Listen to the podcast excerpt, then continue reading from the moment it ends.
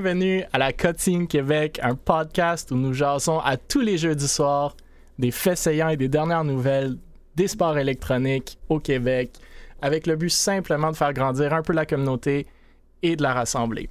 Encore une fois, s'il vous plaît, n'hésitez pas à nous lancer vos nouvelles que vous voyez passer avec la hashtag Jason Esports, J-A-S-O-N-S Esports, ou sinon nous les envoyer directement. N'hésitez pas aussi de commenter dans le chat, de lancer vos commentaires ou vos questions. On va essayer de réagir et d'y répondre. Et comme vous le savez déjà, une des questions qui sera posée dans le chat, on va la reprendre sur les socials d'Able Esports et envoyer à la personne qui aura posé la question une caisse de 24 canettes de Gourou Énergie de la saveur de votre choix. Donc, c'est pour vous. Bon, sans plus tarder, merci encore d'être parmi nous et merci à tout le monde dans le chat. Une fois de plus, StarsFox finalement revenu après 3 semaines de hiatus. Donc, StarsFox, cofondateur et VP et responsable du développement des affaires et de l'administration chez l'Académie eSports Canada. On a moi-même, Émile, cofondateur et VP développement des affaires chez Able et administrateur chez la Fédération québécoise de sport électronique. Nova, de retour, fondatrice de Victorem et antérieurement connue sous le nom de Crystal Drip Gaming, desquels on va parler un peu ce soir. Et Louis-Philippe, cofondateur de l'agence C4G, de laquelle on va aussi parler dans quelques instants, et aussi administrateur chez la Fédération québécoise de sport électronique. Beaucoup de titres ce soir, mais un bon groupe et encore une fois, des beaux sujets. Et justement, le premier des sujets desquels on va parler, c'est C4G. Donc, l'agence C4G se lance en crypto-monnaie à travers un partenariat avec Rally. Pour ceux qui ne connaissent peut-être pas, l'agence C4G a été lancée par Louis-Philippe, donc il est ici présent avec nous ce soir, et son collègue Alexis. C'est en fait un spin-out du groupe V3 Stent qui a vu le jour vers la fin de l'été dernier, si je ne me trompe pas. Chez Able, on avait justement travaillé avec LP et son équipe quand il était encore chez V3, et c'est d'ailleurs grâce à eux qu'on a pris contact avec la BAT, qui sont nos partenaires avec leur marque Bud Light, et Advanced Sim Racing, avec qui nous détenons la meilleure équipe de iRacing au Canada. Bref, la société offre des services de développement des affaires aux organisations e-sportives. Ils ont développé une approche basée sur leur logiciel d'automatisation et leur technique de vente sur les médias sociaux, surtout LinkedIn, pour soutenir les organisations. Fournissent également, si je comprends bien, des solutions de marketing numérique aux besoins. Bref, LP pourra vous en dire plus sur C4G. La nouvelle de laquelle on parle aujourd'hui, c'est que C4G serait associé avec Rally pour se lancer dans le milieu de la crypto-monnaie, des NFTs et du token engagement. Rally, c'est un token d'Ethereum qui alimente le réseau Rally. Donc, la version courte, c'est que Rally permet aux créateurs et aux communautés en ligne de lancer leur propre crypto-monnaie. En créant ces tokens ou jetons dits sociaux, les organisations peuvent aller chercher de nouvelles flux de revenus en offrant à leurs fans accès à des avantages tels que du contenu inédit ou des produits dérivés. Bref, je te laisse peut-être, LP, nous parler un peu justement de ce que c'est l'agence C4G, pour ceux qui ne le savent pas, et du thinking derrière votre nouvel partenariat avec Rally. Je sais que moi plutôt on s'en était parlé vendredi durant notre lunch et j'ai trouvé ça super intéressant. Donc, je te laisse la scène avant que StarsFox et Nova réagissent. Ben oui, ben merci beaucoup pour l'intro, Émile. Je veux dire, je ne pourrais pas attendre mieux. Ben oui, ça me fait plaisir. Fait que C4G, en fait, comme il l'a bien expliqué, c'est une agence que j'ai lancée en août passé. Donc, ça fait maintenant 9 mois seulement qu'on existe. Puis c'est bel et bien un spin-off de ce que j'avais lancé initialement, étant une division e-sports au sein d'une agence de marketing, qu'on faisait du marketing numérique à travers les réseaux sociaux, puis un logiciel d'automatisation qui permet aux usagers du logiciel de pouvoir entrer en connexion puis de générer des conversations auprès des personnes qu'ils voulaient pour différents besoins qu'ils avaient. Et moi, j'ai vraiment pris ce logiciel-là et un peu comme tout le monde dans l'industrie, là, de ma passion du e-sport, je voulais vraiment faire en sorte d'aider les organisations du e-sport à vraiment travailler sur leur côté business-to-business ou qu'on appelle plus communément B2B. Dans un monde de e-sports, la commandite, vraiment, c'est ce qui alimente les flux monétaires d'une équipe de e-sports, et que ça soit au Québec ou même à l'international, le cas est le même. Donc, c'est pour ça qu'on est vraiment attaqué ce milieu-là en tant que tel, puis d'aider les personnes au sein des équipes qui n'ont pas nécessairement souvent un background en vente en tant que tel. Donc, de les aider à faire du démarchage, à ouvrir des portes, à approcher les différentes marques qu'on appelle endémiques ou non-endémiques, donc qui touchent directement à l'industrie du e-sports ou non, à vraiment venir agrandir leur réseau. Puis, pour le côté rally de la chose, ben justement, c'est facile de voir qu'une industrie qui se base à 60 à 70% des flux d'une équipe de e-sports en termes de revenus de la commandite, il faut trouver une façon d'être plus durable dans le futur parce qu'évidemment, on n'a pas tous accès à ces marques-là, on n'a pas tous le background non plus en vente. Donc, c'est important pour nous chez C4G de trouver un moyen de vraiment venir diversifier les opportunités du côté de nos équipes puis de trouver une façon de vraiment trouver la pépite d'or sur le plus gros aspect marketing qu'ils ont à l'intérieur des équipes, qui est vraiment le côté fan engagement, puis qui est quelque chose qui est complètement boosté par rapport à toutes les autres industries dans les réseaux sociaux et tout ça. Donc, la côté crypto-monnaie, puis plus particulièrement les fan engagement tokens qu'on appelle, permettent vraiment de profiter de cette communauté-là et vraiment de venir les récompenser à travers leur écoute, à travers le fait qu'ils participent aux différentes activités, puis de venir leur monter un système de récompense basé sur la crypto-monnaie, qui est une industrie qui est très parallèle au e-sports. Donc, c'est pour ça qu'on a travaillé longtemps pour essayer de faire en sorte que ce partenariat-là prenne vie, puis Rally, qui est présentement la seule plateforme au monde qui offre dans le monde de la crypto-monnaie, la création de fan tokens dans le milieu du e-sports. Donc, c'était un no-brainer pour nous qu'on voulait les approcher puis travailler là-dessus en ce début de 2022. Là. Ouais, écoute, moi, j'ai tout ce qui est nouveaux verticaux de revenus pour les organisations e-sportives, j'aime entendre. Je sais pas, StarsFox, Nova, si vous avez des commentaires, des réactions, des questions là-dessus. La crypto, non. Encore une fois, il y a tellement de les NFTs, tout, j'essaie de rester informé là-dessus, mais il y a tellement de nouvelles patentes qui sortent que... Mais effectivement, si ça peut permettre, par exemple, aux organisations ou quoi que ce soit, même en général à quelqu'un qui joue à des jeux vidéo, de pouvoir... C'est bien ça, créer sa propre crypto-monnaie. C'est ça, right? Donc, ouais, ben exactement. Ben nous, et puis aussi, ce qui est difficile de comprendre, puis tu sais, je comprends que le monde de la crypto puis de la NFT a tellement de connotations négatives avec tout ce qu'on a vu passer. Puis vraiment, c'est au bout de la journée, c'est quand même assez facile de se créer un coin puis tout ça. C'est juste que ça prend la bonne personne qui met en place le système. Puis nous, c'est vraiment là qu'on vient s'installer. On n'est pas la personne qui va créer le coin pour toi, mais on est la personne qui va venir faciliter la création de ce coin-là à travers notre partenariat avec Rally. Donc, on a cette connexion-là puis cette connaissance-là de non seulement juste investir dans un Bitcoin, par exemple, là, mais c'est vraiment de créer un coin en tant que tel qui est attaché à une valeur. Parce que souvent, le Bitcoin, au bout de la journée, il n'est pas attaché à une action en tant que telle. C'est pas comme investir dans une action à la bourse qui est reflétée à une compagnie en tant que telle. Un token, oui, c'est le token de Able Esports où est-ce que les gens peuvent se l'approprier puis avoir un système de récompense qui est donné par la suite. Fait que c'est vraiment là que ça se diffère. Puis ils offrent également le côté NFT de la chose, mais ça, c'est vraiment sur le volet de... Par exemple, ce que 100 Thieves a fait avec leur activation dans la NFT, il y en a même plusieurs autres équipes qui ont trouvé des bonnes idées. Donc, c'est vraiment développer un partenariat avec une marque, par exemple un McDonald's de ce monde, puis ensuite de créer un NFT à travers ce partenariat-là et l'équipe de eSports.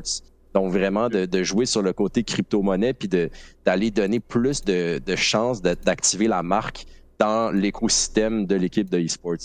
Ok, ouais, non, c'est cool. Ouais, ça peut amener des nouveaux partenariats intéressants, effectivement. Comme tu le dis, si, mettons, tu crées une crypto-monnaie entre deux marques, une organisation e-sport et une marque, puis ça peut avoir des choses, comme Tesla a fait avec les Dogecoin. Tu peux acheter de la merch de Tesla directement sur le site avec les Dogecoin, ben, des choses comme ça. Ouais, ok. Exactement ça, ouais. Ah ben, si vous réussissez à développer ça puis que ça aille bien ici, ça serait vraiment nice. Pour de vrai. On va essayer. Je suis pas mal du même avis. Je m'y connais pas trop au niveau crypto-monnaie, je vais pas te mentir, mais ça reste quand même intéressant. Puis je trouve que c'est définitivement quelque chose que moi je vais aller voir, que je vais aller regarder. Mais ouais, je trouve ça vraiment intéressant et j'espère que ça va marcher. Ben, c'est gentil, merci. C'est des choses qui se font de plus en plus dans l'industrie, puis justement, tu sais, les organisations e-sportives, même ceux au sommet de l'industrie, ont vraiment beaucoup de misère à trouver de la profitabilité, surtout soutenue. Puis en plus, on a une belle opportunité, ben deux belles opportunités. Un, les synergies entre la crypto-monnaie ou tout ce qui est blockchain et les e-sports ou le gaming est comme tellement simple et logique. Que, puis on en a parlé déjà sur ce podcast-là, tu sais, Ubisoft qui rentrait dans les NFTs et plein d'autres mondes. Donc ça, c'est une chose. Puis l'autre chose, c'est le fait qu'on a des belles opportunités, je trouve personnellement, en eSports, d'avoir justement cette dynamique avec notre fanbase. Tu sais, le monde peut rentrer directement dans un Twitch d'un joueur professionnel, leur parler directement, même peut-être jouer avec. Mais trouver des façons encore plus dynamiques, créatives, de récompenser ton fanbase, de leur donner de la plus-value pour l'argent qu'ils vont dépenser. Je trouve que c'est très, très intéressant puis très intelligent. T'sais, comme tu vas acheter un jersey des Canadiens, fine, tu as un jersey des Canadiens, tout le monde sait que tu es fan des Canadiens, mais tu n'en as pas plus que ça. Ici, tu peux créer quasiment des clubs privés, pour les gens qui vont acheter des NFTs ou de la crypto-monnaie, qui vont l'utiliser avec ton... Tu sais c'est qui tes super fans de façon très facile, puis après tu peux les récompenser, les cibler et même créer du contenu autour de ce monde-là. Fait que c'est de la fidélisation de fanbase qui est très, très intéressante, selon moi. C'est moving forward, puis on le voit, puis je pense, LP, t'en avais mentionné quand même des gros noms qui commencent à rentrer là-dedans. Fait que je pense que c'est quelque chose dont le monde se doivent de garder un petit pouls là-dessus, même si des fois c'est un peu difficile de comprendre tout l'aspect crypto-monnaie, NFTs, c'est difficile à comprendre et c'est un marché qui commence à être un peu chaotique parce que c'est en train de bouillir et donc tu as beaucoup de personnes là-dedans puis tu sais pas à qui faire confiance, etc. Mais je pense que ça peut en sortir des projets très très cool. Ouais. Bref. Si vous ne connaissez pas C4G, c'est le temps de les connaître. Ils font des super belles choses. Ils travaillent avec du bon monde, dont Mirage aussi, si je ne me trompe pas. Il travaille avec vous. Cool. Nova, à ton tour. Victorem a des annonces cette semaine. Et le premier, c'est que Victorem se sépare de Phantom GG suivant leur récente fusion. Donc, vous vous souviendrez peut-être que Victorem s'était fusionné à Phantom GG plus tôt cette année. Sinon, vous pourrez aller consulter les épisodes précédents de notre podcast qui sont tous disponibles sur le YouTube d'Able Esports, Spotify, Google Podcasts, Apple Podcasts. Bref, Victorem, une organisation e-sportive québécoise, avait décidé de fusionner avec Phantom GG, une organisation américaine, vers les débuts de l'année. La fusion est apporter au moins deux nouveaux membres dans l'équipe de gestion, si je ne me trompe pas, ainsi que des créateurs de contenu et une équipe de Call of Duty. Je pense qu'on en avait parlé sur le podcast, les quatre sur le podcast, on ne voyait pas trop les synergies évidentes de la fusion, mais on comprenait peut-être que l'équipe de gestion de Victorem cherchait un peu de renfort ou de support. Et bien sûr, Nova pourra nous en parler de tout ça dans une minute, mais il semblerait que l'association entre les deux organisations aurait été de courte durée. On vous rappelle que Victorem a rentré un nouveau PDG, Étienne Lemire, que je pense qu'il est dans le chat récemment, il y a quelques semaines, ce qui a peut-être encore motivé un peu la décision. Nova pourra nous éclaircir. Bref, on voit du post sur Twitter de Phantom. Celui-ci à l'écran, c'est Victorem, mais Phantom aussi ont posté que le focus des deux organisations n'était peut-être pas à la même place, du moins aujourd'hui, Victorem voulant miser un peu plus sur le volet contenu, tandis que les gens de Phantom voulaient se concentrer davantage sur le côté compétitif. Il semblerait quand même que ça aurait été une décision mutuelle. Bref, avant de trop m'avancer dans des spéculations et dans mes propres commentaires, je pense que Nova sera la meilleure placée de nous parler de tout ça. Comme on dit en bon français, « The floor is yours ». Merci. J'ai juste mentionné, il y a beaucoup de gens dans le chat qui disent que peut-être le stream il load pas super bien, fait que je sais pas si... ouais, je suis pas sûr pourquoi. Okay. Ouais, je vais essayer de le régler. All good. En attendant, je peux parler un peu de ça. Donc en gros, Phantom Legion puis Victorem, on a fusionné au début de 2022. Ça a été annoncé, je crois, le 5 janvier, si je me rappelle bien. Notre but avec ça, c'était justement de s'expandre un peu plus aux États-Unis, d'aller chercher une certaine fanbase. Comme quoi, moi et Étienne, on voulait avancer beaucoup plus vite, mais là, il fallait plus aller se renseigner, il fallait aller chercher d'autres informations. Ça devenait vraiment compliqué au niveau de la gestion des 4 co-owners au sein de l'organisation. Donc, on a malheureusement décidé de prendre la décision de se séparer. Je crois que c'est la meilleure décision qu'on aurait pu prendre au niveau du management parce que ça nous permet d'avoir plus de liberté. Surtout, de travailler avec des personnes qui n'ont pas les mêmes visions que soi, ça fait plus ruiner la chose que l'aider en général.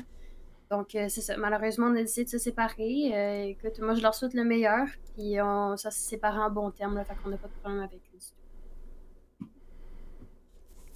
Cool. Je sais pas, StarsFox, LP, si vous avez des commentaires là-dessus. Sinon j'en ai une couple. Là.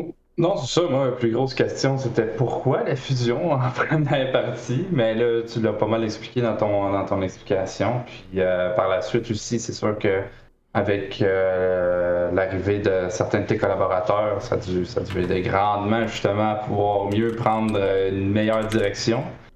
Mais non, j'ai pas tant de commentaires là-dessus du fait que... moi déjà, juste les fusions en général, je trouve ça un peu bizarre. Tu sais, de fusionner, d'habitude quand tu fusionnes, c'est une compagnie avec une compagnie.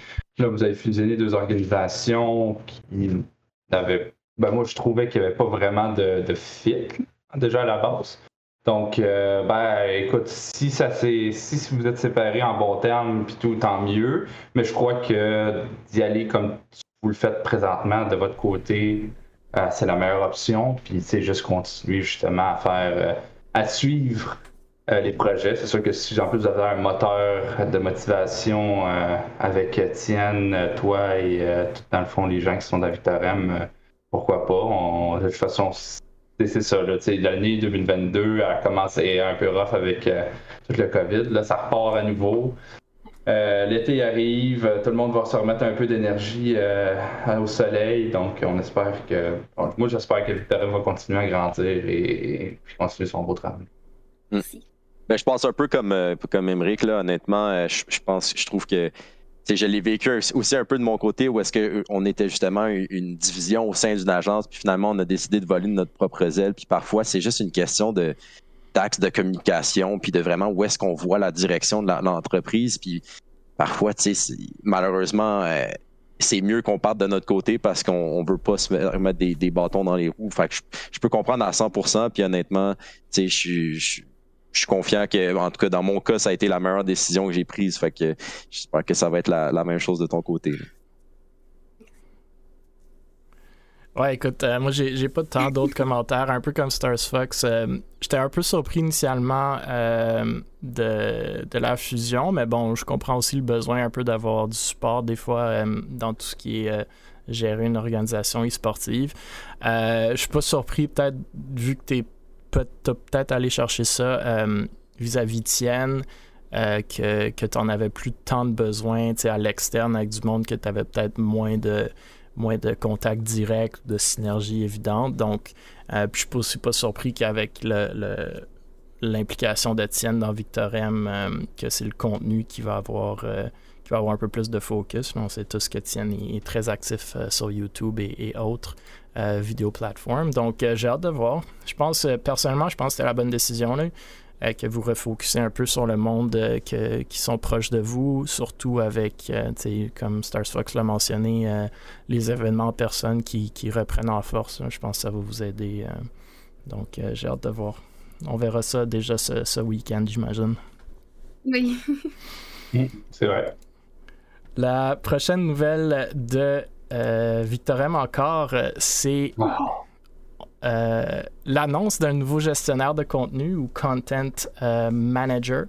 Donc, Je vais vous le mettre à l'écran si ça fonctionne. Et c'est ça. C'est Blue qui se joint donc à l'équipe avec une vidéo assez drôle et originale que vous voyez à l'écran, même si Nova l'a caractérisé du moment le plus cringe de sa vie. Bref, pour ceux qui suivent un peu la commu sportive québécoise, on sait tous que Blue se cherche une organisation depuis quand même longtemps maintenant. On est donc content d'apprendre qu'il se joindra à la belle équipe chez Victorem. Avec l'ajout récent de Étienne comme PDG qu'on vient de mentionner, pour ma part, je ne suis pas surpris du focus envers le volet contenu de l'organisation.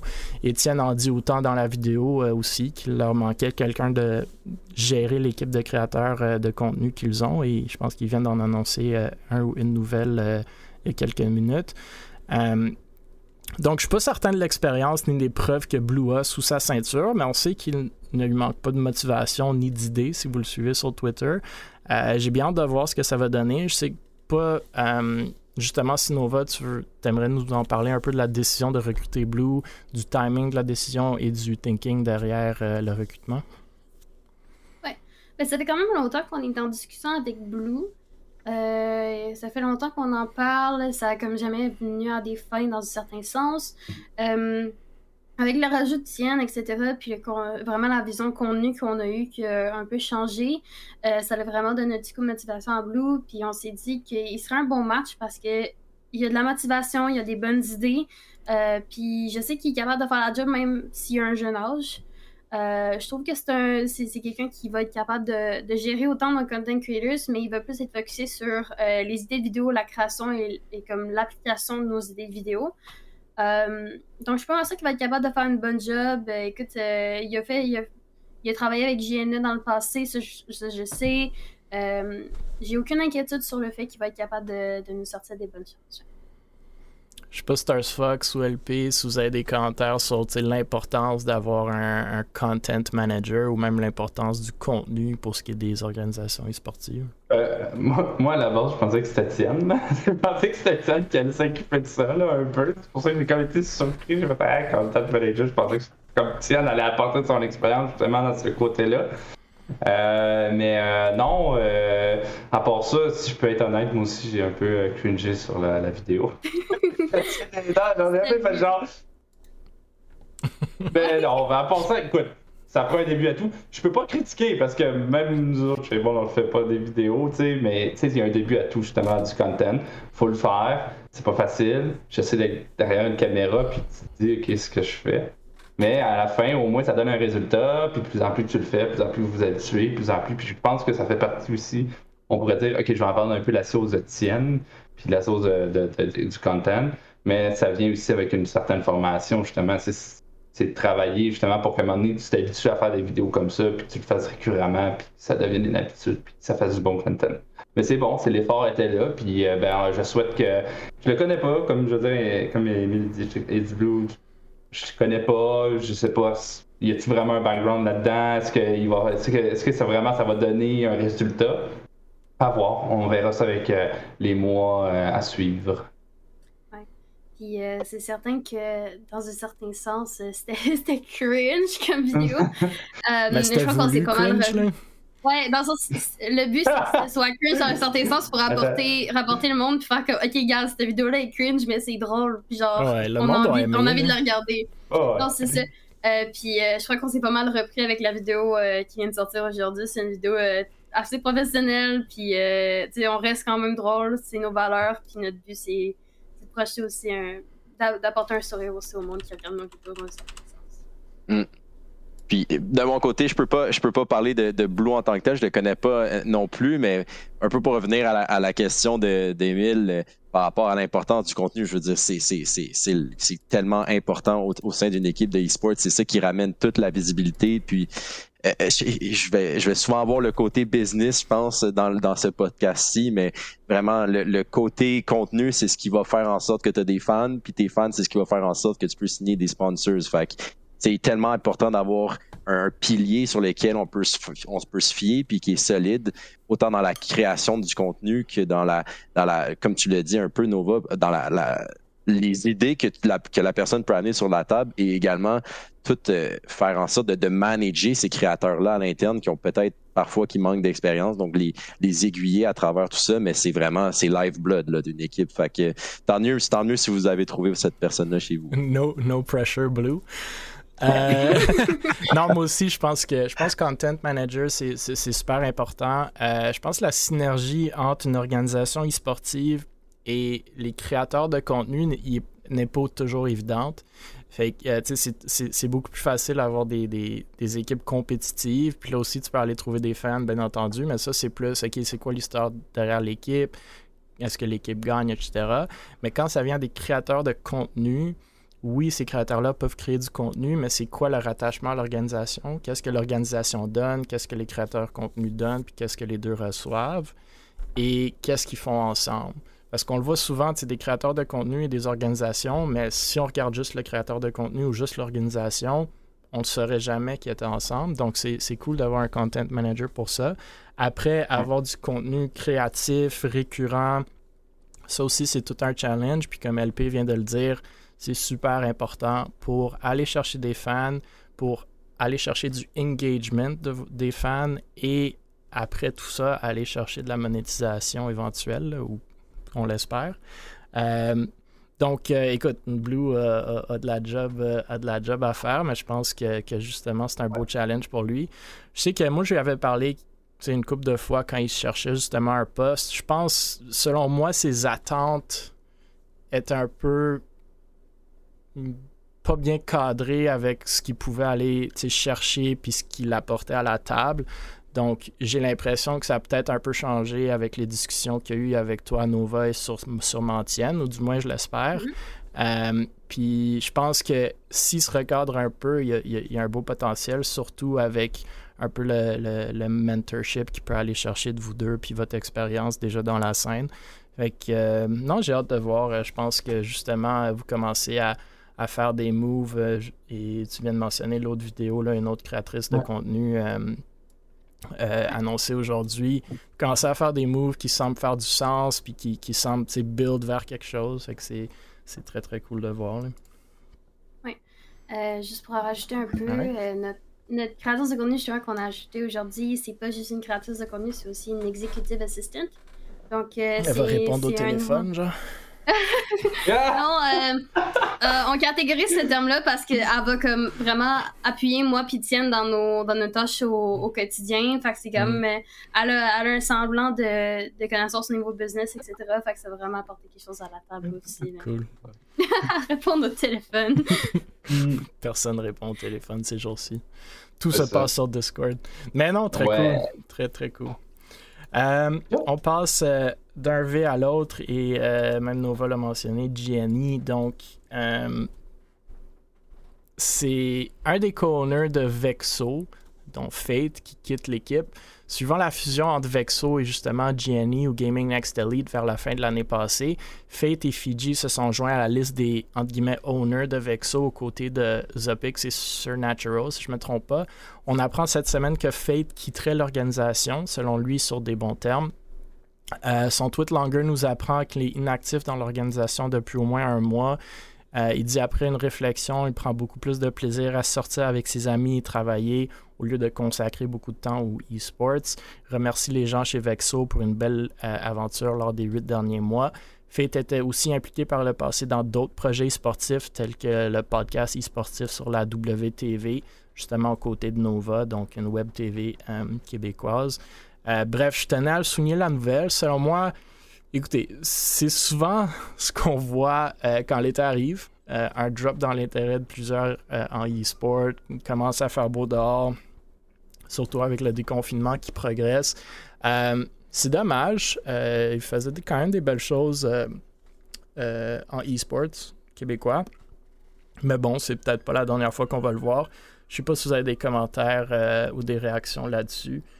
Mais je tenais quand même à ce Moi, d'après moi, il est retourné travailler à 2 jobs pour payer sa Audi. Mais bon, ça, c'est... Peut-être. Peut-être, ça coûte cher. Le gaz, surtout. Fait que je pense que... Comme tu dis, l'été arrive. Ça a l'air d'un gars assez summer vibe. Donc, d'après moi, on va leur voir comeback en août. Moi, je mets ma main sur la table et on va leur voir comeback en août, peut-être. Mais c'est sûr que garder sa motivation quand l'été arrive, des choses comme ça, dans un projet où vous êtes plusieurs, peut-être que des fois, si tu ne trouves pas ta place vraiment dans le projet, ça peut être un peu difficile. Je sais pas ce qui... En parenthèse, je connais pas les discussions internes de Vexo, ce qu'ils faisaient, ce qu'ils font ou quoi que ce soit, mais peut-être que dans une certaine idée, il y en avait peut-être plus non plus. Je me suis fait, je vais mieux me concentrer ailleurs pour l'instant pour cet été, puis après ça, je vais retourner peut-être dans le monde du e-sport plus tard. Mais à voir. Mais moi, je dis qu'au mois d'août, on va le voir. mon petit pari. Ouais. Ayant travaillé avec Fate un peu dans des petits projets, comme par exemple notre podcast, la WTV ou notre Discord, le SEQ, Discord de Sport électronique du Québec, je sais que c'est un gars qui quand il commence quelque chose, il continue, qui est passionné par ce qu'il fait. Mais je crois que si justement c'est, comme il dit, c'est plus quelque chose en quoi il y a du fun, je crois que c'est mieux pour lui de s'en aller vers quelque chose en quoi il va vraiment avoir du fun, puis en quoi il va s'amuser ou de se forcer à rester dans une ambiance. Ben, peut-être pas une ambiance, mais dire quelque chose qu'il n'aime pas autant que d'autres affaires. À mon avis, je crois qu'il a fait la bonne décision parce que s'il dit qu'il était inactif, ça n'apportait pas grand-chose pour lui ou pour d'autres. Fait que je crois que c'est la bonne décision qu'il a pu prendre, puis on va voir s'il revient, hein? C'est ça? Ouais, absolument. On verra. La prochaine nouvelle, c'est les résultats du tournoi de virtuel de Rainbow Six du LAN ETS. Donc, on en a parlé lors de nos derniers podcasts, mais comme vous le savez peut-être déjà, le LAN ETS avait organisé des tournois virtuels qui ont lieu avant son événement en personne qui commence dès demain sur 3 jours à l'ETS. Il s'agissait du tournoi de StarCraft 2, Dota 2 et Rainbow Six. Le tournoi de Rainbow Six s'est donc déroulé le week-end dernier avec un cash prize de 2000$. Il n'y a eu que 9 équipes inscrites pour les groupes le samedi, dont 4 ont fait les playoffs le dimanche. C'est Sentinel qui se sont affrontés contre Team RT 2.0 en finale, bien que je n'ai pas pu voir qui a gagné à la fin, ni sur le site web, ni sur le VOD Twitch. Si on se fie aux résultats lors du tournoi, les Sentinelles n'ont pas perdu une seule map, à moins que je me trompe, tout au long du tournoi, donc c'est peut-être eux qui l'ont remporté. Bref, pas mal de Québécois là-dedans, mais je suis pas certain si c'est toutes des équipes et des joueurs québécois qui étaient dans le tournoi. On a parlé un peu la semaine passée, surtout Léo Vinci qui était avec nous, qui avait mentionné comme quoi que les fonds déduits à ce tournoi-là auraient peut-être pu être mieux utilisés lors du LAN ce week-end qui arrive. Après avoir vu le résultat, je suis comme un peu d'accord. 2000$ en prix pour juste 9 équipes dans un tournoi virtuel me semble comme vraiment bas. Le viewership n'était pas immense non plus de ce que j'avais vu, 40 viewers. Bref, avec la job qu'ils ont mis dans la production, dans l'organisation, dans le prize pool, je me questionne encore depuis la semaine passée pourquoi ils n'ont pas juste simplement organisé le tournoi au LAN ce week-end qui s'en vient. Mais bref, je tenais quand même à souligner le fait que soit Sentinel ou Team RT 2.0 ont gagné le tournoi. Je ne sais pas si vous avez des réactions là-dessus. Mais c'est une nouvelle qui est quand même passée cette semaine. Ben, je crois que il y aurait eu plus d'équipes qui se seraient inscrites en général si ça avait été vraiment la LAN, comme tu dis. Souvent, les équipes, quand c'est quelque chose de plus virtuel, vont moins être tentées à aller chercher, puis à vouloir y participer. Puis à mon avis, si ça avait été vraiment pendant la LAN, il y aurait eu beaucoup plus d'équipes qui auraient participé. Je crois peut-être... Je ne sais pas nécessairement pourquoi il y a autant eu pas beaucoup d'équipes qui se sont inscrites, sachant que le cash prize est quand même assez élevé. Puis c'est un tournoi qui est quand même. C'est LAN ETS, c'est pas n'importe quel tournoi. Ça m'intrigue un peu de savoir comment il n'y a pas eu autant de monde. Peut-être à cause qu'il n'a pas été assez paru, peut-être à cause de n'importe quoi d'autre. Mais à mon avis, je suis pas d'accord avec toi que ça aurait dû être. En fait, ça aurait dû être fait pendant le LAN itself et pas en ligne. Ouais, je suis un peu d'accord là-dessus aussi. Tu sais, c'est à se poser la question, comme tu le disais, Nova, c'est un prize pool qui reste quand même intéressant. Puis, vu que tu t'inscris dans un événement qui est d'un LAN, pourquoi pas justement donner la chance aussi aux personnes qui font partie de l'équipe de vraiment avoir l'expérience en présentiel là, qui est vraiment plus agréable. Puis, on le sait, là, on n'a pas tant que ça d'événements de eSports en LAN et tout ça au Québec. Fait que pourquoi pas justement profiter du plus gros LAN qu'on a pour avoir ce genre de compétition-là. Ben, c'est à se poser la question. J'aurais aimé ça avoir un organisateur pour avoir sa réponse là-dessus. Là. Ouais, j'imagine qu'ils voulaient juste pas organiser trop de tournois en même temps, mais je sais pas, c'est un petit point d'interrogation pour moi. Puis encore plus le fait, tu sais, nous on fait des tournois à 500$ à Valorant, puis on a presque 64 équipes, donc je pense qu'il manquait un peu de visibilité pour ce tournoi-là. Puis Fine, peut-être si c'était juste des équipes québécoises, c'est pas si mauvais, mais ça me semble de l'argent un peu entre guillemets gaspillé. Là. Il aurait pu faire ce même tournoi-là à 200$ puis il aurait eu les mêmes équipes, j'ai l'impression.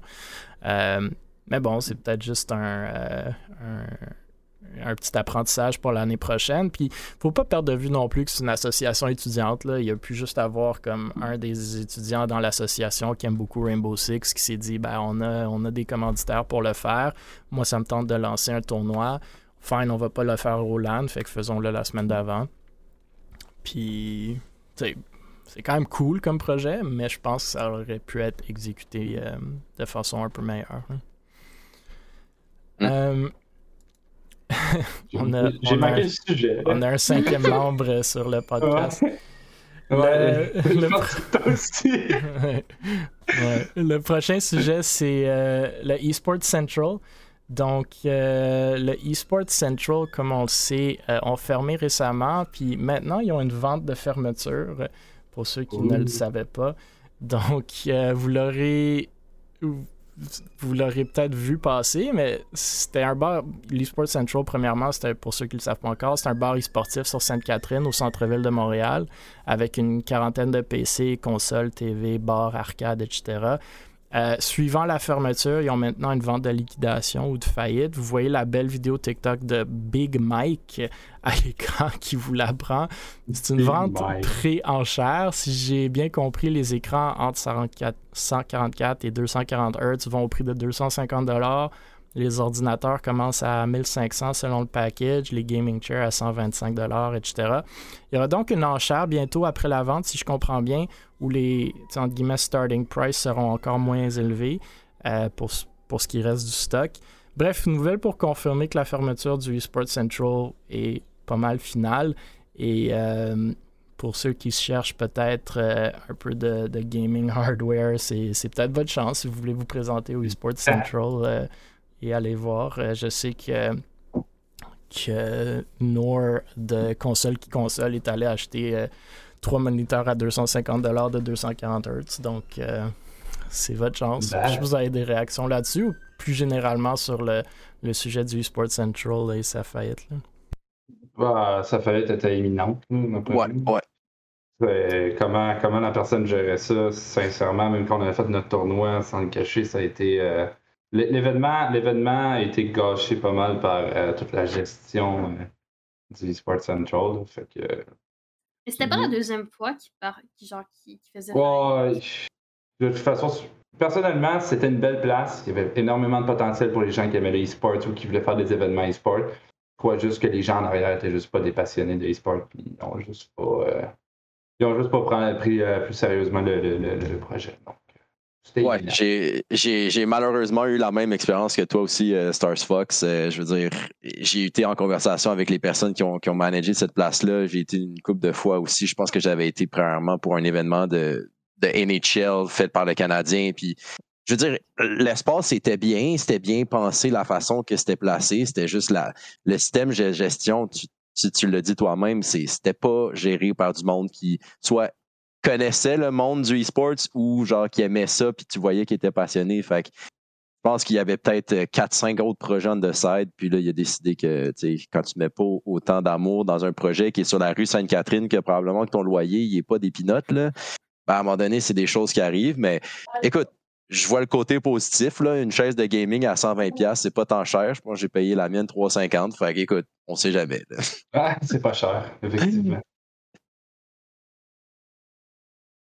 Ouais, ils ont ouvert Arcade Amusement, je pense, sur Sainte-Catherine, là, fait que Je sais pas. Je suis pas convaincu de leur move en business, mais il y a peut-être d'autres motivations derrière dans lesquelles je vais pas rentrer. Le prochain sujet, c'est Northern Arena, desquels on a déjà parlé, mais qui s'associe avec l'Université d'Ottawa ici pour leur bootcamp en collaboration avec Staples. Donc, on a parlé déjà lors de nos podcasts précédents, puis on vous rappelle que Northern Arena se sont associés avec Bureau en gros ou Staples pour l'organisation d'une série de bootcamps dans des jeux différents. Le prochain est celui du 14 et 15 mai à Ottawa pour League of Legends. L'horaire des bootcamps qui se font sur 2 jours commence par une évaluation, la théorie du jeu, des leçons et exercices et une revue la première journée. Puis la deuxième journée est focusée sur majoritairement les exercices pratiques et des scrims. Le billet premium en personne à 80$ inclut le setup de gaming et le lunch les 2 jours. Et le billet virtuel à 30$ donne accès au stream en direct. Il y a 2 bootcamps au Québec. Ce sont les 21 et 22 mai et à Kirkland pour Fortnite et à Laval pour Rocket League. Les coachs annoncés pour Fortnite sont Sirius et Lasix, que je ne connais pas vraiment, puis j'ai l'impression que c'est des Ontariens, mais ça se peut que je me trompe. Et c'est pas encore annoncé pour Rocket League. Donc, Carl, le PDG de Northern, m'avait contacté pour les aider un peu avec les événements qui ne semblaient pas lever trop à date pour le Québec. Personnellement, sans avoir les coachs d'annoncer, c'est peut-être normal que ça ne lève pas tant que ça. Encore plus, l'événement de Fortnite est cédulé lors des demi-finales de la FNCS, qui est comme le tournoi Fortnite. J'ai parlé avec Carrie, Fatch et Pam, donc les trois des meilleurs joueurs Fortnite au Québec, pour voir s'ils voudraient passer au bootcamp Fortnite. Mais bon, ça va dépendre de leur disponibilité et s'ils auront déjà qualifié pour les finales de la FNCS ou pas. Mais si ces trois-là pourraient aller justement à un des bootcamps, je pense déjà que ça serait beaucoup plus intéressant comme événement. J'ai parlé de comment j'aime beaucoup le partenariat ici en théorie, les événements, mais que ça va vraiment dépendre de l'exécution. Puis j'espère vraiment qu'elle sera de mise, mais j'ai un peu mes doutes en ce moment. On verra et on fera ce qu'on peut de notre côté, du côté d'Able Esports pour que ça soit le cas, mais ce serait vraiment de valeur de potentiellement perdre un joueur comme Bureau en gros dans le milieu e-sportif. Là, on n'a pas souvent beaucoup de chances de démontrer à ces compagnies-là que c'est une industrie dans laquelle ça vaut la peine de s'investir et de s'intégrer. Donc, on voit ici l'intérêt de Staples. Mais j'espère juste pas que cet intérêt va être perdu si les événements sont pas des succès. Même si ça peut quand même être des succès rendus où est-ce qu'on est, mais on s'entend le 21-22 mai, ça s'en vient quand même assez vite. Donc, c'est un peu surprenant que les coachs et tout ne soient pas déjà annoncés. Je sais pas si vous avez des réactions ou des commentaires là-dessus. Ben, réaction, non. Commentaire, oui. C'est déjà, avant même d'avoir eu lancé l'idée avec Staples, les coachs auraient dû être déjà recherchés, trouvés, etc.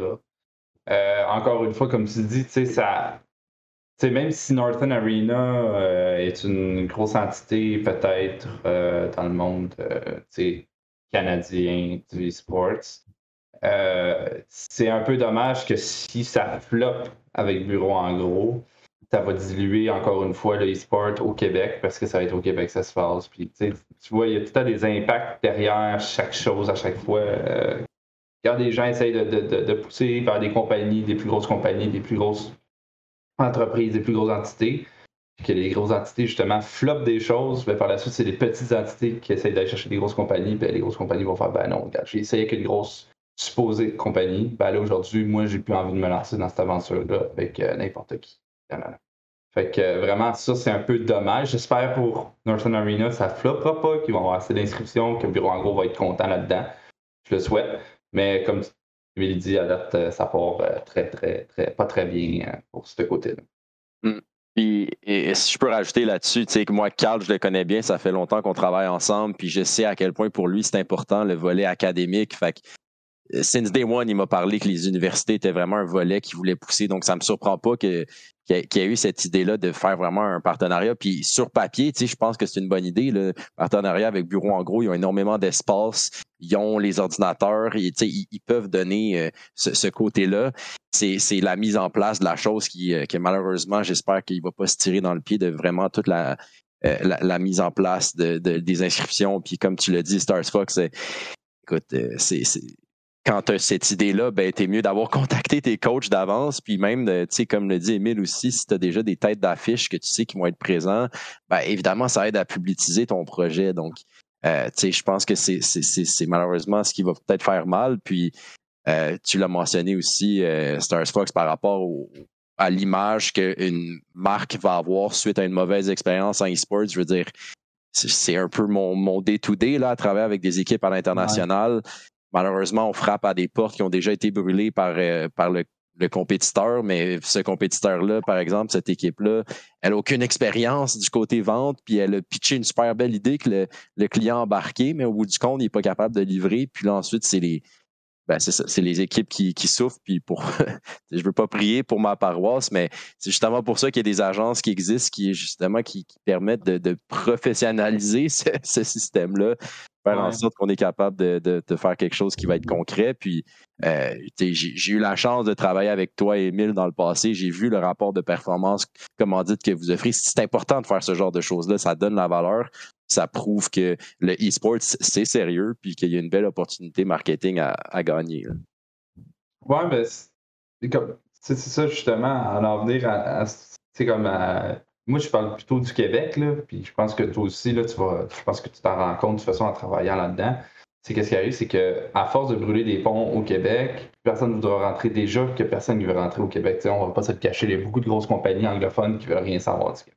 Même que ce soit même pas dans les sports, dans le linge, dans l'automobile, dans des choses comme ça, il y a beaucoup de gens qui ne veulent pas rentrer dans les sports. Là, si tu brûles des ponts avec les compagnies qui sont déjà intégrées au Québec, ça fait des années qu'ils sont là, qui ont travaillé par exemple avec le LAN ETS, des choses comme ça, puis que les autres veulent pousser un peu plus leur projet dans les sports, ben là, c'est un peu plate. Donc, comme tu dis, c'est vraiment de travailler avec ces compagnies-là, être prêt d'avance avec ces compagnies-là avant de lancer un projet d'envergure comme ça. Surtout dans notre province, qui est un peu compliqué à aller chercher justement des sources de financement externes, de sponsorship, etc.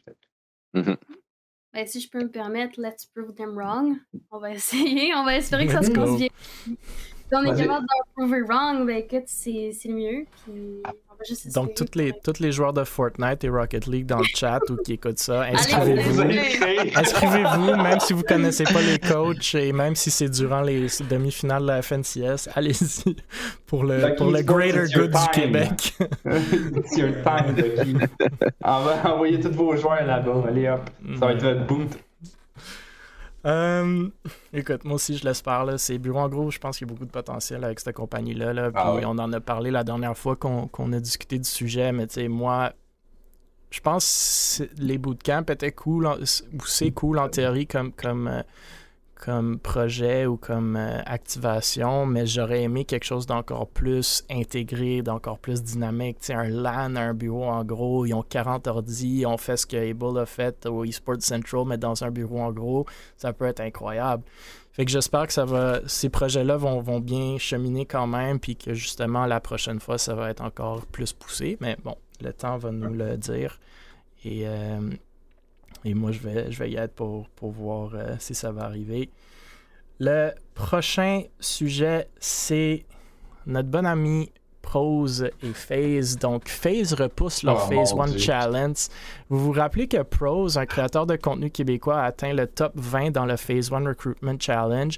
Les prix à gagner lors de ce challenge, au-delà de rejoindre FaZe, sont un signing bonus de $1 million de la part de MoonPay en crypto, à $250,000 de la part de Ghost Energy, précédemment G-Fuel, mais FaZe ont changé de commanditaire, et une voiture Nissan GTR. Donc bref, Proz est allé au nouveau FaZe Warehouse, commandité justement par Ghost Energy, à Los Angeles, avec 19 autres personnes. Malheureusement, à date, il y a eu, je pense, 6 cas de COVID sur les 20 personnes invitées, et donc FaZe a dû repousser le challenge pour un temps indéterminé. 2 des participants étaient remplacés au début dû au COVID, je pense. Donc, si je comprends bien, ce sera 22 personnes qui vont revenir pour le challenge une fois que tout ça a été clearé. C'est clair que les gens qui étaient disqualifiés dû au COVID initialement sont maintenant super contents. On verra quand ça aura lieu finalement. FaZe ont pris le temps de mentionner qu'il y avait beaucoup de mesures sanitaires en place pour la sécurité des participants. Malheureusement, ça n'a visiblement pas été assez. Certains ont critiqué dans les commentaires le fait que le challenge commençait sans masque au warehouse. Je note le jour après que les participants aient tous pris des vols d'avion de tout plein de pays et États qui auraient dû mettre le monde en quarantaine avant de commencer par précaution. Bien que ça aurait probablement été la chose la plus sécuritaire, je ne suis pas certain qu'on puisse vraiment vouloir à Face de ne pas l'avoir fait. Je pense pas que c'est vraiment la procédure standard ces jours-ci. On passe un test rapide d'habitude et on se fie aux résultats. Bref, c'est de valeur, on verra. On peut aussi parler du contenu. Je sais pas si vous avez écouté un peu, mais même si j'aime le concept en théorie, j'ai comme été un peu déçu des résultats ou de l'exécution. Là, j'ai vraiment pas enjoy ces streams-là, mais je suis aussi peut-être pas le marché cible. Mais je sais pas si vous avez des commentaires sur tout ça, là, Proz, le COVID ou même l'exécution du Phase 1 Challenge au Warehouse. Ben, si je vais recommencer. Je trouvais que Proz, sur ce côté-là, j'ai regardé les vidéos et tout. Il avait l'air à l'aise dans ce monde-là, en fait. Vraiment, je pense que le gars, il est fait pour ça. Tu le vois d'avance, là, il a rêvé de phase longtemps, il a voulu phase longtemps, puis tu vois qu'il est comme... Il a la carrure, il a la confiance pour phase. Mais personnellement, ce que j'ai vu de phase, là, le content, puis tout, là, j'ai aucune foutue idée de ce qu'il faisait, en fait. Et eux autres, ils n'avaient même pas l'air à savoir non plus ce qu'ils faisaient. Donc, c'est cool pour les gens qui veulent être dans phase comme... le challenge, mais c'est juste les entre-deux, tu sais, on dirait que la warehouse, ils ont, tu sais, puis je réitère ce que je voulais dire, on avait discuté, Émile, ils ont essayé de faire un genre de 100T TSM, mais eux autres, leur style est tellement pas ça, tu sais, la villa qu'il y avait, ben, la maison qu'il y avait à Los Angeles, c'était plus ça, Face, tu sais, c'est la démesure, la jeunesse, c'était un peu le party, les affaires de même. Là, ils s'en vont dans une warehouse, je sais pas, c'est comme, je trouve ça cringe pour cette organisation-là oui, effectivement, peut-être est en bourse, peut-être avait de l'argent, peut-être à des équipes pro, mais c'est tellement pas leur... Je sais pas, c'est tellement pas leur identité là, directement. Là, fait que je sais pas. Puis même le contenu qu'ils ont lancé, là, sérieusement, il était cringe. Il était vraiment pas le fun. Moi, un vieux qui regarde des photos, une fille qui sait même pas, comme on l'avait vu l'autre soir, elle est en train d'emballer des trucs, on savait pas c'est quoi, des perruques, des affaires de même. Aucune idée c'est qui. On savait pas c'est quoi qui se passe là, tu sais. Fait que, peut-être aussi, ces gens-là, tu sais, j'ai aucune idée de ce qui se passait là-bas, en fait. Là, je comprends le challenge, mais à côté, genre, il était too much, là. Peut-être coupe le stream, puis fait juste le challenge d'attitude, là. Déjà, là, c'est bien, t'sais. Mais bon, ça, c'est mon avis sur ce qui s'est passé chez Face. Nova. J'ai pas trop compris en tant que tel c'était quoi le challenge, genre tantôt il y a Flaco puis Étienne qui ont passé genre 30 minutes à essayer de m'expliquer, j'ai pas compris. Mais ouais, ben écoute, I mean, c'est poche mais c'est le fun pour les gens qui avaient la COVID de genre pouvoir retourner dans le challenge, puis je trouve ça le fun qu'ils ont pris les démarches par rapport à ça puis ils ont pas juste laissé ça couler. Mais j'ai pas vraiment d'autres commentaires parce que je comprends pas trop c'est quoi, je vais pas vous mentir. Écoute, je suis pas non plus tant que ça au courant de ce challenge-là en particulier. Je pense que ça semble être une idée intéressante là, de ce que je vois, là, de venir se challenger des créateurs de contenu. Puis tant mieux si on a un fleuron québécois qui a la chance de participer à ce challenge de Face. Fait que je vais voir le côté positif. Puis, tu sais, j'ai un peu la même opinion que toi, t'as, StarsFox, sur Face, sur le côté excentrique. Moi, je trouve que c'est un peu la frat house des teams de eSports, là. Fait que, t'sais, le côté warehouse, écoute, ça doit être, ils doivent l'avoir brandé d'une certaine façon que ça feel quand même comme une frat house. Mais bon, c'est poche pour les créateurs, mais bon, ils vont avoir la chance de le reprendre. Fait que tant mieux. Oui, en effet. On verra, puis on espère pour Proz qui pourra aller chercher le gros prix à la fin. Yep. Le dernier sujet de la soirée que j'ai noté, c'est XQC et Pokimane qui critiquent le contenu de Valorant. Donc, XQC et Pokimane, deux des plus gros créateurs de contenu au monde, XQC étant québécois et Pokimane canadienne, si je ne me trompe pas, ont récemment fait un co-stream du type Just Chatting où ils ont parlé de plusieurs sujets, dont Valorant, le jeu de tir fait par Riot. Ils ont un point de vue intéressant selon moi, comme quoi que Riot émettrait trop de contenu professionnel de Valorant diffusé sur Twitch. Donc, trop de matchs et de tournois professionnels. Ils ont même dit que Riot est en train de tuer le contenu de Valorant sur les plateformes ou sur Twitch. Pokémon a dit haïr la façon que Valorant fonctionne sur Twitch, même si elle aime beaucoup le jeu. Elle dit qu'il semble y avoir des matchs professionnels presque à tous les jours et qu'ils tuent leur propre contenu en diffusant si souvent des matchs professionnels. XQC était un peu du même avis avec Pokimane et avait fait la comparaison comme quoi que CSGO avait un problème similaire. C'est quand même non négligeable quand deux des plus gros influenceurs et noms dans le monde du gaming viennent critiquer un des plus gros développeurs. Fait que bien qu'il aime le jeu, ils disent détester la stratégie de contenu. J'ai trouvé quand même intéressant comme point de vue. C'est sûr que c'est un peu comme les organisations et les synergies avec leur équipe compétitive. Des fois, les synergies d'un développeur de jeux, surtout compétitif comme Valorant et Riot, se focus beaucoup sur l'aspect compétitif du jeu, les tournois, et on voit beaucoup de viewership de ces tournois-là. Mais après, j'avoue que s'il y a des tournois professionnels à tous les jours que tous les fans de Valorant vont écouter, ça devient difficile pour les créateurs de contenu de streamer le jeu, parce que beaucoup de ton audience va aller vers le tournoi professionnel qu'il faut à la limite écouter si on est fan du jeu. Fait que je ne sais pas si vous avez des réactions là-dessus, si vous êtes en accord, en désaccord, si vous avez des comparaisons à d'autres jeux que vous connaissez, mais je trouvais quand même un point de vue intéressant et je tenais à le souligner. Il y a des points de vue que XQC a levé justement dans la discussion qui était quand même assez... Je pense que XQC, des fois, il dit des choses, puis t'es comme... Pas que t'es pas sûr de ce qu'il veut dire, mais dans un sens que le contenu... Je pense que Valorant, son contenu général est bien. Le fait qu'il y ait plusieurs, qu'il y a des tournois, puis peut-être qu'il y en a tous les jours, je sais pas, je ne regarde pas ça assez. Je suis passé sur Twitch pour voir comment le monde consomme de Valorant. Mais c'est pas une mauvaise chose en même temps, parce que pour les professionnels, ça permet de jouer. T'sais, on va se le dire, ça permet de grinder, ça permet de voir les équipes pour les organisations aussi. Ça permet de voir justement une rotation de joueurs, d'avoir un pool général de ce qui se passe, pour faire grandir justement le monde du compétitif dans Valorant. Mais je pense que Riot Games, ça fait partie. Parce qu'à date, Riot Games, je ne l'ai jamais vu se planter fort. Mais peut-être ça fait partie d'une stratégie justement qui veulent peut-être rendre ça justement un day-to-day tournament ou genre plus de contenu sur les tournois. Mais du côté justement qui disent qu'il n'y a pas, comme par exemple League of Legends, tu as beaucoup de gros streamers ou de professionnels ou de gros content qui font du stream Valorant.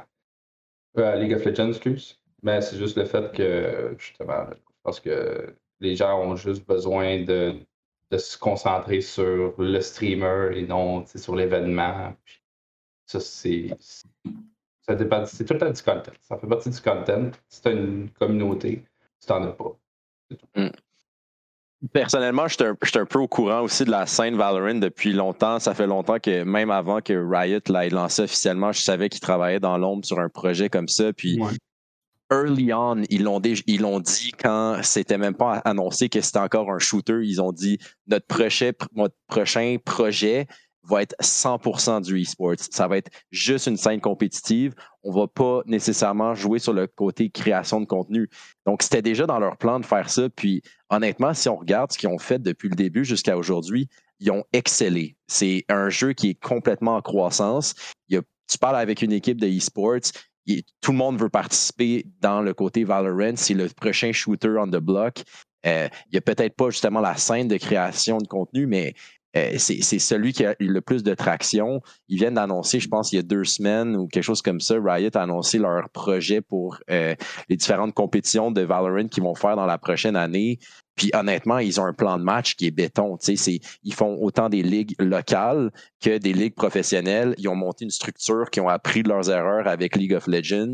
Puis ils permettent justement aux équipes de ne pas devoir payer une franchise de genre 20 millions pour faire partie de la LEC, ce genre de choses-là. Donc, c'est super intéressant ce qu'ils ont mis sur place. Puis je ne suis pas contre les opinions de Pokimane et de XQC, mais en même temps, c'est sûr que si tu demandes à 2 créateurs de contenu c'est quoi leur opinion? Je pense que si tu demandais à 2 joueurs professionnels de Valorant, il y aurait l'autre opinion. Fait que, c'est à prendre ou à laisser. Mais je pense que d'un côté de ce qui avait été annoncé par Riot, puis ce qui est en ce moment en train d'être fait, puis du plan de match qu'ils ont pour le futur pour ce titre-là, moi, c'est chapeau là, à Riot. Puis Riot, comme tu l'as dit, StarsFox, se sont jamais trompés. C'est la plus grande, le plus gros game publisher en termes de succès qu'on a connu. Fait que moi, je suis all aboard là. De mon côté, je crois que... Est-ce que ça ruine le content? Non. Est-ce que ça... C'est bon au niveau du e-sport parce que n'importe quel joueur peut voir ses équipes, puis il peut essayer de s'améliorer, puis s'inspirer, puis apprendre des équipes au quotidien, puis ça donne du contenu, dans un certain sens, parce que ça donne du contenu aux coachs, aux personnes qui veulent en apprendre, puis les analystes, les personnes qui veulent en apprendre, puis qui veulent analyser le content. Dans un certain sens, ça crée du content, mais juste plus ciblé e-sport que ciblé entertainment en soi. À mon avis, il n'est pas en train de tuer le content, il est en train d'en créer, mais dans différentes sphères que qu'est-ce que XQC puis justement Pokémon y parlait. Je crois qu'il parlait plus du côté entertainment, puis justement ce que Riot fait, c'est plus du contenu pour les pros, puis du contenu plus développement, puis apprendre. Fait que je crois qu'en tant que tel, c'est pas mauvais. Au contraire, ça va juste aller chercher une différente sphère qu'on n'avait pas vue auparavant, puis je vois pas en quoi ça peut être un problème.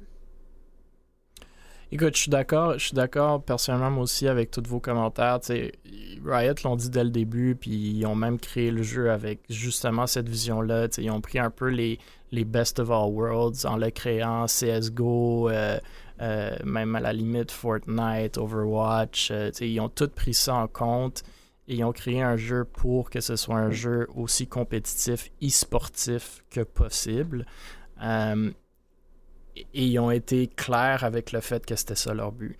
Puis je suis d'accord avec toi aussi, Nova, c'est pas vrai qu'il n'y a pas de contenu. Il y a beaucoup de contenu Riot, Valorant, c'est juste que le contenu, c'est du contenu compétitif. C'est du casting, c'est des tournois, c'est des matchs. Beaucoup comme CSGO. Après, y a-tu des downsides de pas justement laisser un peu plus de place aux créateurs de contenu? Peut-être. J'irais même à la limite de dire oui. Puis c'est peut-être un peu bizarre parce que si vous vous souviendrez comment Riot a lancé le jeu, c'était hyper content creator centric. La seule façon d'avoir le bêta du jeu, c'est d'aller dans les streams des content creators et d'avoir une clé pour pouvoir télécharger le jeu. Donc, c'est sûr que les créateurs de contenu vont être un peu choqués vu que Riot, c'est vraiment... focusé sur l'autre direction compétitive. Y a-t-il un juste milieu? Probablement. Je pense pas nécessairement qu'il faut moins de contenu sportif, mais peut-être plus de crossover. Pour les tournois professionnels, laisser les content creators faire du casting ou faire des watch parties, que je pense Riot fait déjà, mais je suis pas à 100% certain. On le voyait par le passé, des Shroud qui allaient commenter sur des tournois qui se passait. Donc, c'est peut-être là le crossover qui peut être plus fait. Après, si un créateur de contenu veut streamer du Valorant, je pense pas que c'est vrai que c'est pas possible. T'sais, on le voit souvent, là, les tens de ce monde streamer, puis il y a plein de monde qui les regarde jouer. Donc, c'est peut-être juste un peu fort du côté de Pokémon puis de XQC. Puis comme tu as dit, LP, ils viennent là avec leur chapeau de créateur de contenu, fait que c'est sûr qu'ils vont avoir leur point de vue super fort sur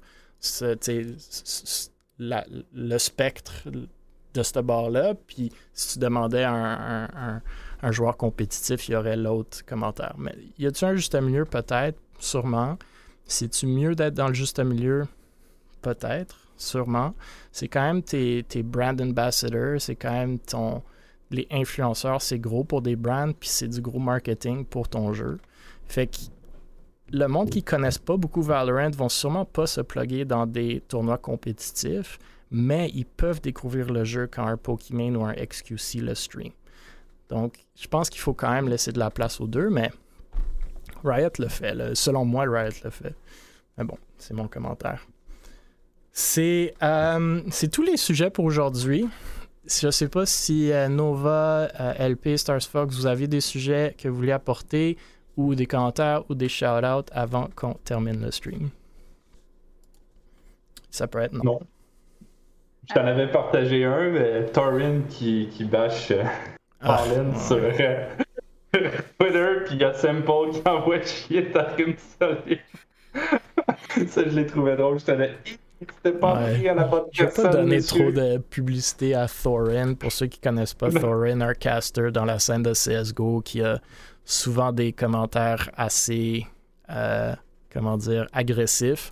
Il y a eu beaucoup de publicité pour Thorin quand il s'est mis contre les ligues féminines, puis aujourd'hui il s'est mis contre un des joueurs iconiques de CSGO, puis un autre qui lui a répondu. Mais vous pourrez aller voir sur le Twitter de Thorin si ça vous intéresse. Hein. Ah, c'est assez intense. Encore. I guess, shout out, allez voir notre dernière vidéo, notre dernier post. On a fait un announcement ce soir, donc une nouvelle content creator et une executive assistant qui a joint Victorem, donc si jamais ça vous tente d'aller voir ça, c'est pas mal tout pour moi. La seule chose que je pourrais dire, c'est si vous êtes curieux de voir ce qu'on fait puis les genres d'équipes avec lesquelles on travaille, vous pouvez aller nous suivre. On est pas mal plus sur LinkedIn, le côté business du e-sports, mais allez nous suivre, C4G Agency. Puis n'hésitez pas à m'écrire, là, que ce soit Twitter, Instagram ou LinkedIn, ça va me faire plaisir de vous aiguiller dans ce petit monde-là. Merci Nova, LP, StarsFox. Merci à tout le monde dans le chat. Je sais qu'il y a eu des problèmes ou qu'il y a encore des problèmes avec le stream aujourd'hui. Aucune idée pourquoi, pour être franc avec vous, mais bon, en espérant qu'on va le régler éventuellement. Moi, le shout-out, c'est on se voit tous dès demain au LAN ETS, j'imagine. Je pense que toutes les quatre ici, on va y être, ou du moins faire des tours. Le LAN ETS, pour ceux qui ne savent encore pas, demain, 13, 14, 15... à l'ETS, donc au centre-ville de Montréal, gratuit pour les visiteurs. Il n'y a plus de masques à compter de samedi. Il fait 30 degrés ce week-end. Donc, pour certains, ça va être une bonne nouvelle. Pour d'autres, ça va être une cause d'angoisse. J'espère que ça va être encore une fois un juste milieu, que le monde va être quand même responsable, sécuritaire, mais en même temps qu'on va bien s'amuser puis profiter de la température et de l'événement. Donc, n'hésitez pas de passer nous voir en personne aussi. Je sais que Nova, moi, StarsFox, LP, on va tout être là. Si vous nous voyez, soyez pas gênés. Venez nous jaser. On veut vraiment parler à tout le monde. Je pense que c'est une belle communauté. C'est le but du podcast, faire jaser le monde, créer des nouvelles connexions, faire grandir cette communauté-là, éventuellement pouvoir peut-être percer au Québec, Canada, ou même juste voir plus en plus de joueurs québécois sur la scène et même des gestionnaires québécois. Donc, merci encore une fois à tous.